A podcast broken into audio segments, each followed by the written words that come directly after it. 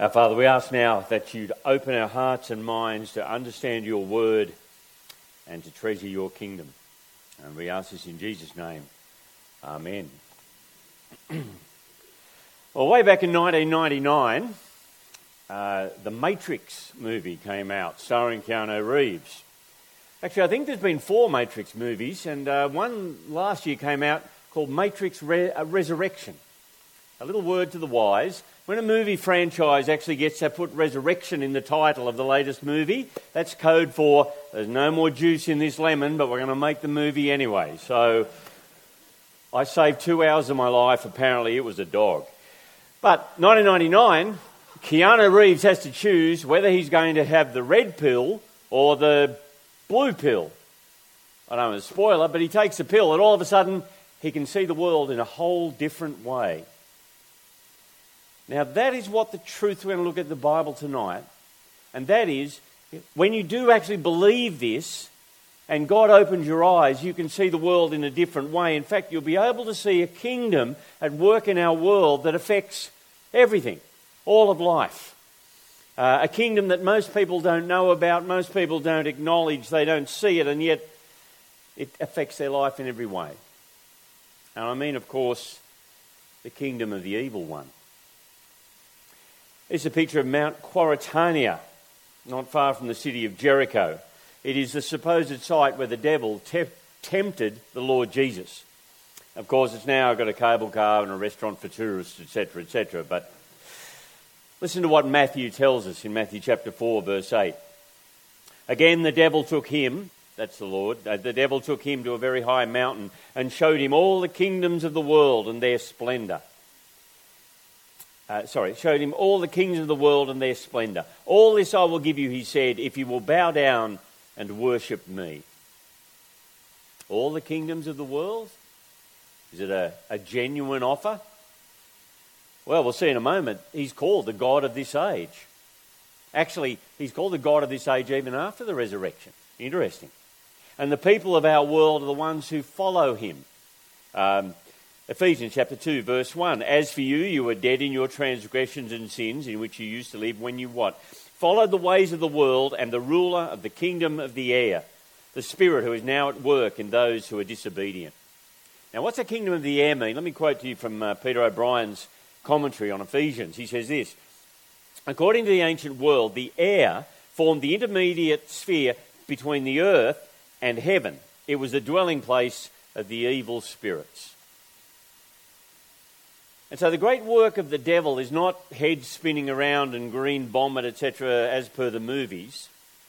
The great work of the devil in our country is not through the church of the Satanists, but through the indifference that comes through materialism and comfort and wealth and hedonism, and as Jan said, the other false gods. And what's the great work of the devil? Well, 2 Corinthians chapter 4, verse 4, the God of this age, notice what he's called, the God of this age has blinded the minds of unbelievers so that they cannot see the light of the gospel that displays the glory of Christ, who is the image of God. In fact, the devil is the one that comes and snatches away the word from people who don't understand. Uh, the parable of the sower, Matthew chapter 13, verse 19. When anyone hears the message about the king, notice the message about the kingdom. The kingdom just keeps coming up. Anyway, I'll say about the kingdom and does not understand it the evil one comes and snatches away what was sown in their heart. This is the seed sown along the path. And here's the thing Jesus explicitly frames his mission as coming to destroy the works of the evil one. 1 John 3 8, the reason the Son of God appeared was to destroy the works of the evil one. Uh, and Jesus, what? To bring in the kingdom of God. Now, I hope tonight you get complete like overflow with the kingdom, with the kingdom and, and how it's soaked through Scripture. In fact, I, I, went away a little bit of my OCD and I counted up how many times Jesus speaks about the kingdom of God or the kingdom of heaven in Matthew. Same thing. He just doesn't use the word kingdom of God because it's written to a more Jewish audience. But here we go. Matthew chapter, um, in Matthew, 48 times about the kingdom, Mark 14 times, Luke 34 times, and John 5 times. Now, John, not so many times, but at absolutely key times, like when he speaks to Pontius Pilate. Total 101. Okay, so when does the kingdom arrive? When will the kingdom come? Now, there are some inverted scholars who say, well, it was all in Jesus' mind and it was all future. Now, have you ever heard that, or the, heard it quoted or misquoted, that famous quote from Albert Schweitzer about, you know, Jesus was an apocalyptic prophet and he threw himself on the, on the wheel of history. And let me read it to you. Here it is. It's from uh, Albert Schweitzer's book, The Quest for the Historical Jesus. Here we go. The Baptist appears and cries, Repent, for the kingdom of heaven is at hand. Soon after that comes Jesus in the knowledge that he is the coming Son of Man. He lays hold on the wheel of the world to set it in, eh, sorry, to set it moving on that last revolution, which is to bring all ordinary history to a close. It refuses to turn, and he throws himself upon it. Then it does turn and crushes him. Instead of bringing in eschatological, instead of sorry, in bringing, instead of bringing in the eschatological conditions, he has destroyed them. The wheel rolls onward, and the mangled body of one immeasurably great man who was strong enough to think of himself as a spiritual ruler of mankind and to bend history to his purpose is hanging on it still. That is his victory and his reign. What wonderful writing and what total nonsense. Um, the quest for the historical Jesus. No, no, no. It should be called ignoring the historical Jesus. Anyway, let's have a look at what Jesus really said and did. For Jesus, the kingdom is future. So, Matthew chapter 25, uh, Jesus begins that, those three magnificent parables with this phrase.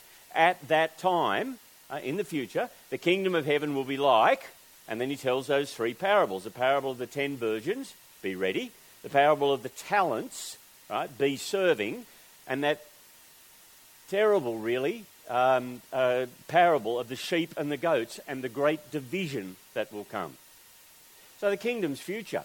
Finish these sentences. Our Father in heaven, hallowed be your name. Your kingdom come. Praying that God's kingdom would come. Or uh, at the end of the Sermon on the Mount, the warning to those who would read the sermon. He says this Not everyone who says to me, Lord, Lord, will enter the kingdom of heaven, but only the one who does the will of my Father. Right? Uh, my Father in heaven, many will say to me on that day, etc. So the kingdom's future, but the kingdom is also present. Present as he speaks, present now. So the difference between John the Baptist preaching, as I said last night, and Jesus preaching is this in Jesus, the kingdom has arrived.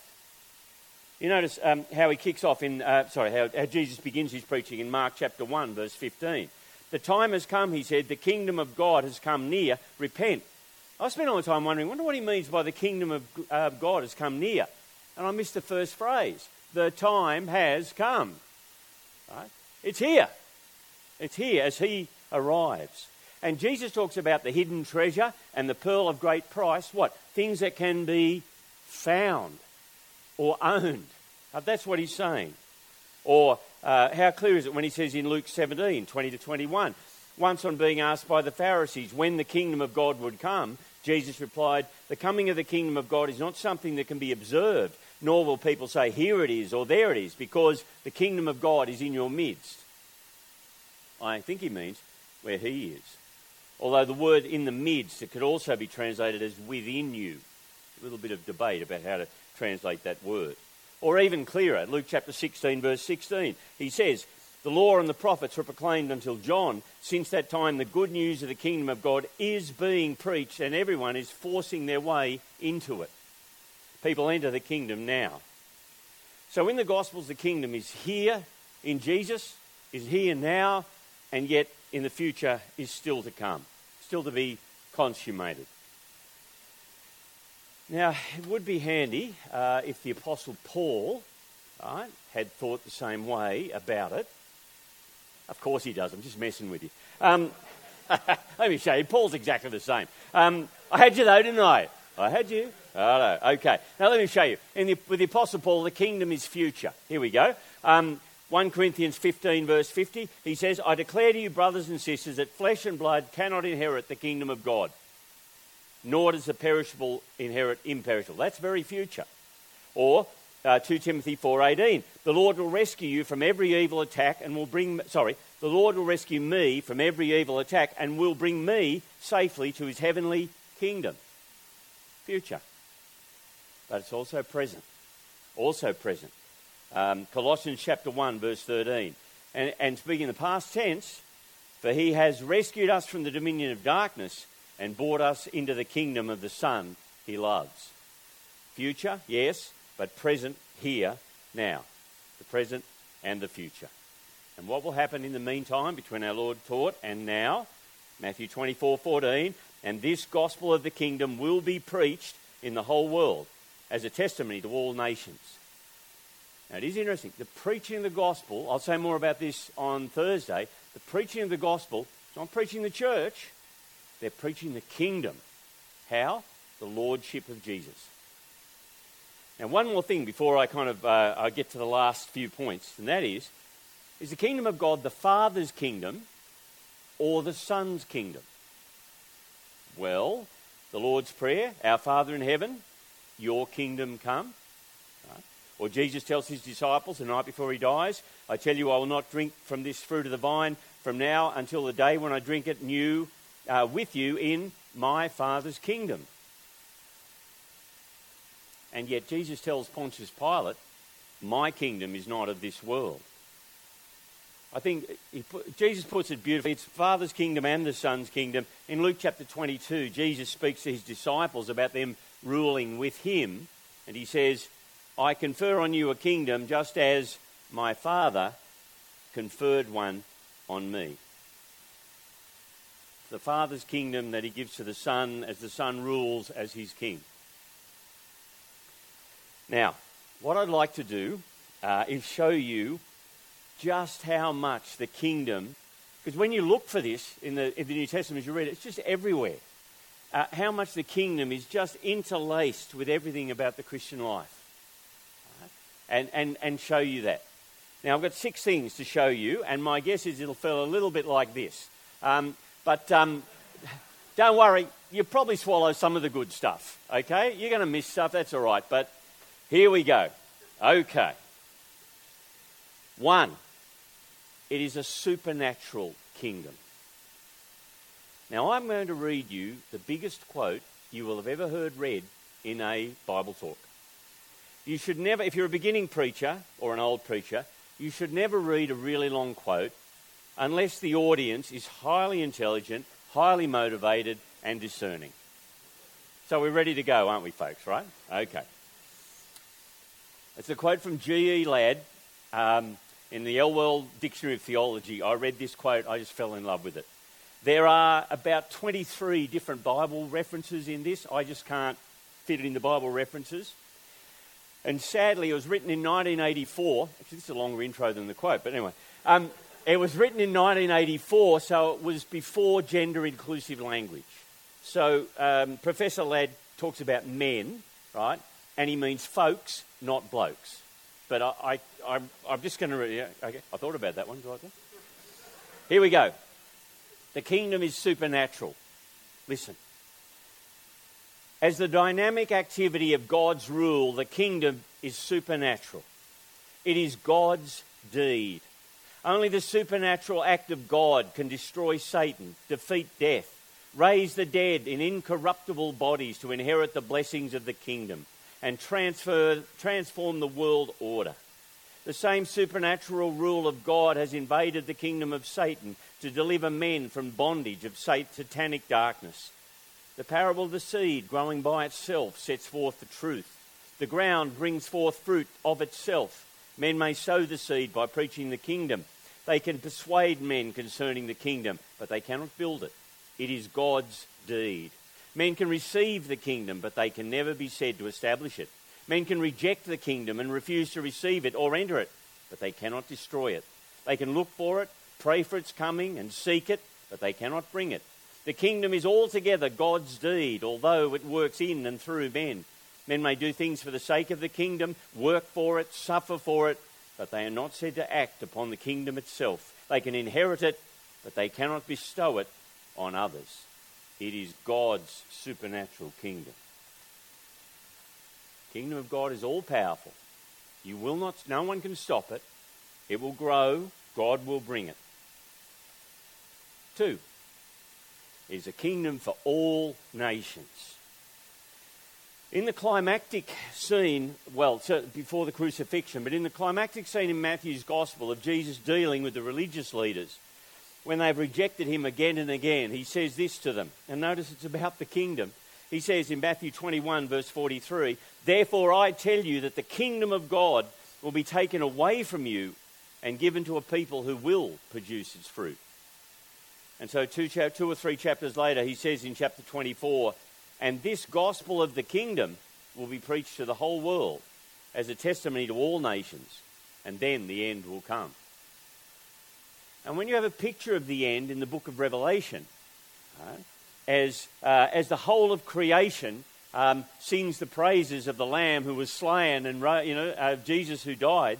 What do they say? Revelation 5 9. And they sang a new song saying, You are worthy to take the scroll and open its seals because you were slain, and with your blood you purchased for God. Purchased for God who? Persons from every tribe and language and people and nation, and you made them to be a kingdom of priests to serve our God people from every tribe and language and nation. Three, a kingdom in conflict but victorious. The kingdom of God is in conflict with the kingdom of the evil one. There's no dualism in the Bible. This is not an arm wrestle between equal powers. God is completely in control. The, the devil is a, like a dog on a leash, can only go as far as God allows. Now, some people look for demons at work today, and yes, they're still in some cultures, yes. There's other people obsessed about them. There's demons under every bed, behind every pot plant. If you go to demonbusters.com, there's a couple here that I, I like. There's the, you may have the demon of smoking, be good to stop. There are a couple, though, that I have pretty frequent contact with. Uh, that is Boyce and Boyce, the electronic malfunction demons. Now, I, I didn't make that up. But um, anyway, I think they're serious. Um, in the New Testament, the ministry of Jesus is in conflict with evil spirits, yes, and that conflict is focused into the Gospels. But that may, may be called the unusual work of the devil. The usual work of the devil, well, in John chapter 8, Jesus tells us He's the father of lies. And didn't Rob Smith expose for us terrible lies at the moment and the damage they're doing, particularly to young ones in our society? John chapter 8, he's the father of lies. In that same chapter, Jesus says those very famous words the truth will set you free. Now, the book of Hebrews tells us how Jesus' death breaks the power of Satan by removing guilt from God's people, etc. I don't, I don't have time to go to Hebrews now. But it's very clear that the way the New Testament thinks of becoming a Christian is to go, well, Colossians chapter 1, verse 13, for he has rescued us from the dominion of darkness and brought us where? Into the kingdom of the Son he loves. And every one of us, if you're a true believer, you have been rescued from one king kingdom and brought into another. Perhaps not in that same wonderful way or obvious way that Jayan was brought from one kingdom to another. But we still need eyes to see that that's what God has done. That the devil is fatally wounded and yet fatally wounded and out to make as much, create as much havoc as possible. The roaring lion looks for someone to devour. And when I said about the, the two pills and the matrix thing about how you see the world, it's very confronting to believe that. Why? Because no one's neutral. All of those people that out there, the people, also the people we know and love who are happily cruising along, not thinking about the devil, ignoring Jesus, means they belong to the dark kingdom. Five quick points on that. One, our world is a supernatural war zone, or sorry, a spiritual war zone. Two, fought especially on the ground of truth and lies about God and the Lord Jesus. No one is neutral. Four, most people live happily ignoring God, believing the lies of the evil one are in the kingdom of the evil one. And five, it takes the kindness of God to open people's eyes to see who Jesus is. And yet, Jesus links the final judgment of the devil to his kingdom as well. Uh, at the end of those three uh, great parables that Jesus tells in Matthew chapter 25, he says this after he divides the sheep and the goats, Matthew 25 41, then he will say to those on his left, Depart from me, you who are cursed, into the eternal fire prepared for the devil and his angels.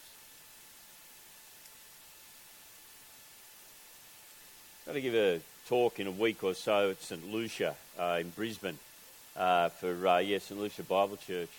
Roy's Roy's asked me to speak on hell. I always find it very, very troubling. Um, anyway, fourth, a change of uh, a change of pace. A kingdom of invitation, forgiveness, and joy. There you go. A kingdom of invitation, forgiveness, and joy. The great one of, one of the many criticisms that the Lord Jesus had of the religious teachers of his day, well, let me show you Matthew 23, verse 13. Woe to you, teachers of the law and Pharisees, you hypocrites. Why? You shut the door of the kingdom of heaven in people's faces. There's the kingdom again. They shut the door in people's faces to the kingdom of heaven. And what has Jesus come? He's come to throw the door wide open. And isn't it interesting, as the Lord Jesus teaches about the kingdom of God, what does he teach? About wedding banquets and feasts. Um, Luke chapter 14, verse 15. When one of those at the table with him heard this, he said to Jesus, Blessed is the one who will eat at the feast in the kingdom of God. Jesus replied, A certain man was preparing what? A great banquet and invited many guests. The kingdom of feasting and joy and, and forgiveness.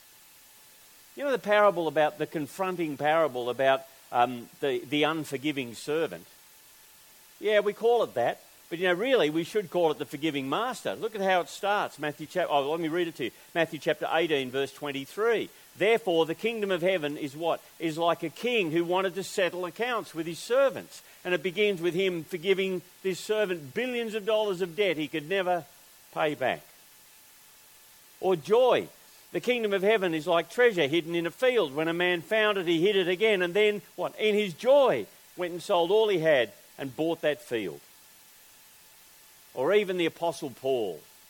I don't know how anyone can not love Paul if they've read him. He says this, Romans chapter 14. For the kingdom of God is not a matter of eating, and drinking, but of what? Of righteousness, peace, and joy in the Holy Spirit. Five. A kingdom of first priority. We all know our Lord says, Matthew 6:33, but seek first his kingdom and his righteousness, and all these things will be given to you as well. Now, let's do something really radical. Let's open the Bible. Get your Bible out. I want to show you something. In Luke chapter 9, now when you've been sitting there half asleep, Luke chapter 9, verse 51 is the turning point in Luke's gospel where uh, Jesus realizes or decides now it's time to walk to Jerusalem. As the time approached for him to be taken up to heaven, Jesus resolutely set out for Jerusalem. Um, actually, literally, what it says, he set his face to go to Jerusalem. He'll walk that 140 kilometres or so and time it knowing that, that he will die before Passover or at Passover time. When you get to the end of that chapter, notice there's three little cameo disciples or would be disciples. But look particularly at the last two. Isn't it interesting? He says, um, uh, verse 59, he said to another man, Follow me. But he replied, Lord, first let me go and bury my father, which is the, the ultimate family obligation in that culture. Jesus said to him, Let the dead bury their own dead, but you go and what? Proclaim the kingdom of God.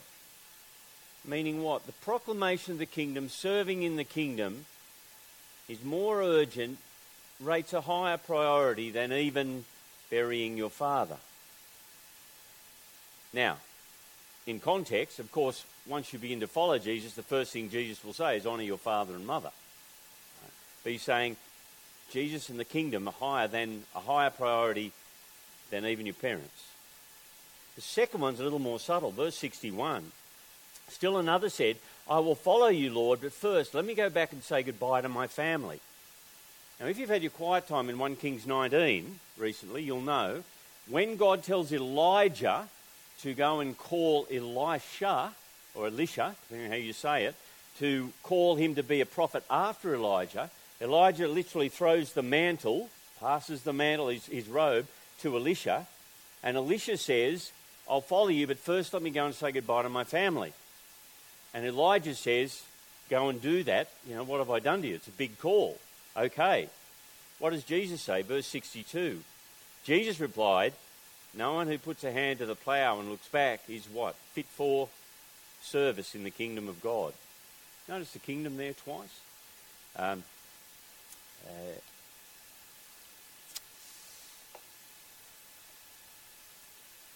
the ultimate priority, the kingdom of God.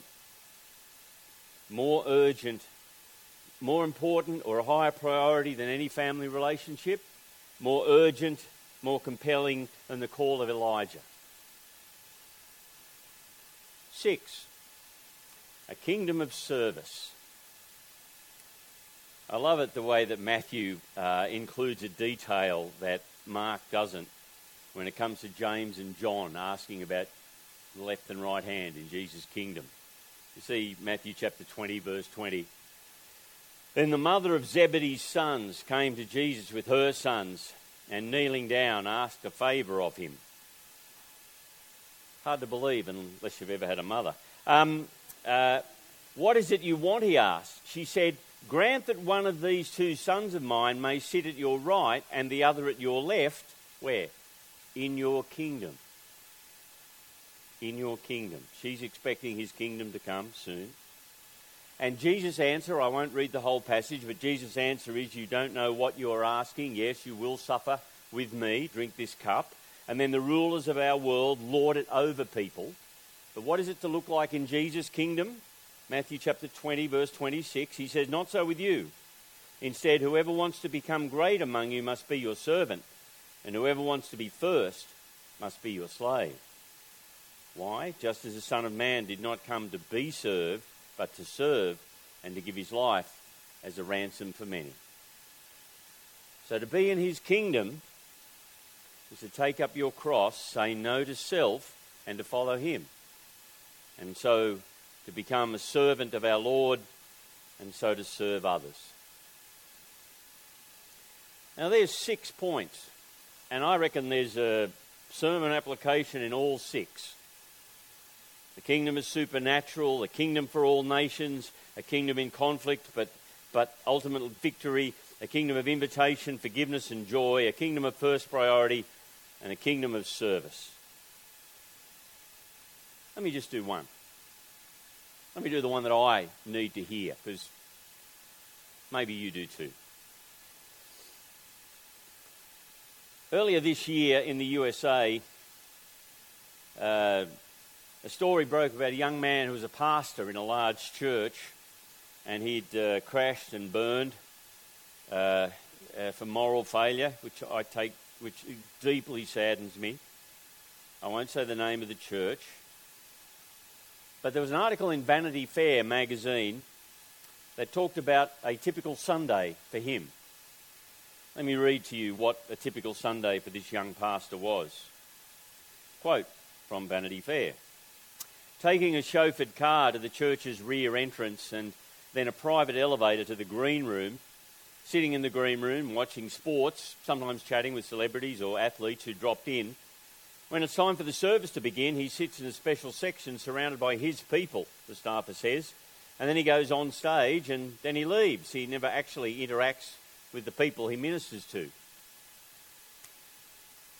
The bad side of me reads that and thinks, whoa, I've been working for the wrong churches for a long time. you thought it too. You thought it too. We are to be servants, not celebrities. And boy, it's easier in theory than in the real world, isn't it? With real people. People who are difficult. I've hit 60 in the last, of oh, 63, sorry. In the last three years, I just noticed the whole world's become idiots. I don't know what, I don't know what changed. Something changed. I don't know what it was. I can't work it out. And I, I just have trouble remembering. Like, I'll tell a story. It's just us because it's about one of my kids, you, but just us and the internet. Um, one of our daughters got a job at Kmart. She was about 15, uh, just, just old enough to get that job. And she worked on a cash register. And what would happen is people would come um, and buy all sorts of stuff on sale and take it home and, and then, you know, pull the tags off it or whatever and then, and then bring it back and then want it put through and want a refund. And the, the queues would be really long and they would be rude to her or people would bring stuff without price tags on it and she's under a lot of pressure, people rude, etc., etc. After she'd been there a couple of weeks, she came home and she said, Dad, I, I hate the customers at Kmart. And I said, Yeah, I know, honey. She said, No, no, Dad, you don't understand. I want to hurt them. said, mm. Now, she had looked inside herself and seen this dark place. Uh, uh, now, it has a happy ending because a couple of weeks later she resigned and no one got hurt. Okay, that was all right. Now, I'm not quite there, but boy, do I need to learn patience with people. It, it's not that I'm looking to be a celebrity, but uh, serving people's hard work, isn't it? Being patient with people, patient with complaints and people who make stupid decisions and keep on making them, or people who just won't get with the program, or if you're in a leader, leadership position, and my guess is most of us are in some way or another, yeah, sure, you'll, you'll have to lead and you'll have to do things that people don't like. And yeah, you'll get crossed off Christmas card lists because you've had to make hard decisions. I understand that. But we, me, I, uh, need to learn patience and humility. And remember that we are just servants of the Lord who was the ultimate servant. And as we, as we treat people with patience and humility, um, we serve the Lord who will grow his supernatural kingdom. And it's that Lord who notices and sees and says greatness is found in service in his kingdom. Will you pray with me? Our Father, we ask, please, that we might see your kingdom. Please give us eyes to see, hearts to treasure the lordship of Jesus. Please make us servants, willing servants, servants who find joy in the work, that we might serve the Lord Jesus and so serve others. And we ask this in his name. Amen.